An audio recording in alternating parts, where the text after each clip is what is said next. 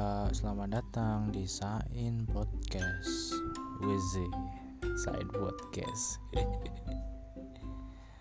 Ya, seperti itulah namanya podcast podcast ini dibuat cuma iseng aja lah buat aku gabut. Ya buat ngisi waktu luang aku daripada gabut. Ya enggak. Ya isinya cuma curhatan aku aja lah siapa tahu bisa relate ceritanya. Ya karena gue seorang introvert jadi kemungkinan teman-teman yang introvert bisa relate ke ceritanya. Jadi stay tune terus ya. Enjoy